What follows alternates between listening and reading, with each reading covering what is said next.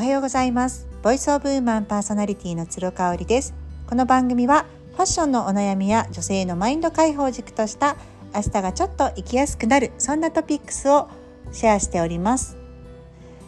はいえーと今日もですね昨日配信した私が週6日配信をしておりますメールマガジン「つろごろく」の昨日配信内容をさらに深く掘り下げてお届けしたいと思います。昨日はね、まあ、4月1日ということで月初でありお羊座の新月だったんですよね。でお羊座ってね十二星座の中の一番最初の星座っていうことで、まあ、トップバッターなんですよ。なんかねこう勢いがあるっていうイメージがねありますよね。なのでこうね夢を叶えるスピードも速い。ですよねやっぱこう願いの何て言うんでしょうエネルギーが強ければ強いほどあっさりと叶ってしまうっていうのがお羊座の新月の特徴だと言われていますね。あとはもう直感とか勇気とかそういうキーワードが出てくるのかな。あとはヘアケアですね紫外線強くなるしね、えー、頭皮とかあと髪の毛うんがキーワードになっているあののがお羊座の新月になりますね。私は昨日ねあのちょっと久しぶりにエステに行ってきましたエステといってもあの私が毎日ねやっているリリナージュっていうセルフマッサージのメソッドがありましてそれを、えーと、プロの方にやっていただくっていうね、えーとリリナージュプロの施術をしていただきに祝賀まで行ってきました。ね、電車に乗るのももう最近ちょこちょこと増えてきましたけれどもまだまだ私ね本当にワンマイル女なので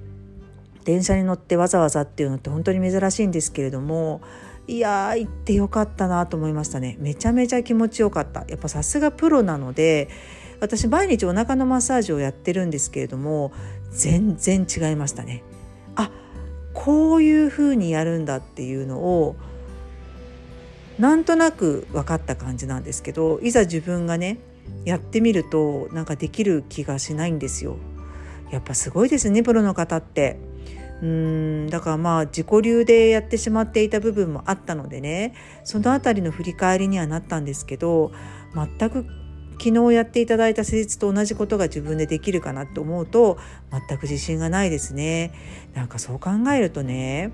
あのプロの方ってすごいなって思うんですよね。プロと呼ばれる方ってすごいなって思ってるんですよ。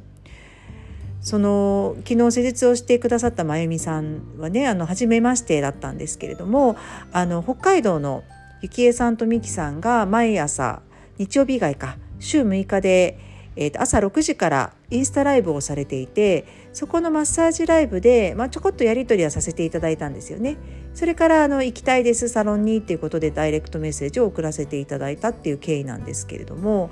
あのー、まゆみさんがね、まあ、私のインスタも見てくださってるのですごいですねいろんなことされてすごいですねって言うんですけどね私ね本当に一つも資格も持ってないし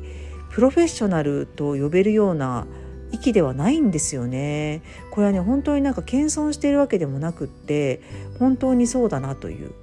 あの資格とか取ることが本当に苦手なんですよね私自身が。あの受験勉強をね、えー、中学受験と大学受験2回しまして、まあ、あと就職活動、まあ、そういう試験と呼ばれるものはこの大きなのが3つやってねなんかねもうねあの完全燃焼しちゃったんですよね。うん、あのそれぞれにめちゃめちゃこううまくいったわけでもないしねなのでこう自分がそうやって試験を受けたりテストを受けたり何かこう資格を有するためになんかこう努力をするっていうことがちょっと私の中でもいいかなって思っちゃってる部分があったんですよね。でもやっぱりねプロの方ってすごいなっていうふうに改めて思った次第ですね。なんか資格を持ってる方とか本当になんか自信を持っていただきたいなっていうふうに思いますで逆に私自身もね資格はないけれども継続して力になってることはあるしねうん、支えてくださってる方もたくさんいるのでやっぱりそこはあの自信と勇気を持ってねやり続けていこうっていうのを昨日の新月で思った次第です。もうとにかくねあの自分が信じることをやり続けるしかないですよね。逆を言うとやり続けるには自分が信じられることしかできないっていうことだと思うんですよね。でねあの瞑想の各瞑想というか、えーと、ジャーナリングのお話をさせていただきました。えっ、ー、と新月なので新月のウィッシュリストとか書かれてる方多いんじゃないかなっていうふうに思うんですけれどもまあ一定数ねあの必ずやっぱり書くの苦手っていう方いらっしゃると思うんですよ。うん、ただまああの私個人的にはやっぱり人間として生まれてきて書くっていう素晴らしいそのスキルというかねあの他の動物があのできないことなんでうんあのもったいないなっていうふうに正直思います。あの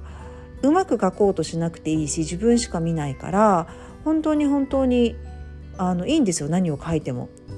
うん、ある時はもう誰かのことをこうバーッと批判するようなねことを書いて後でビリビリビリって破ってもいいし例えば書くことによって視覚化されて落ち着くし自分の体がねですっごくね不思議なことに書くとね忘れるんですよ辛いことも。うん、これがね本当に私実体験であのやってるんではっきりと言えるんですけどね嫌なことこそ蓋をせずに書くっていうのをぜひお勧めしたいなっていうふうに思いますね。皆さんは4月1日の月賞そして、えーと、お羊座の新月の日どんな風に過ごされたでしょうか？またよかったら教えてください。はい、今日はここまでになります。それではまた来週。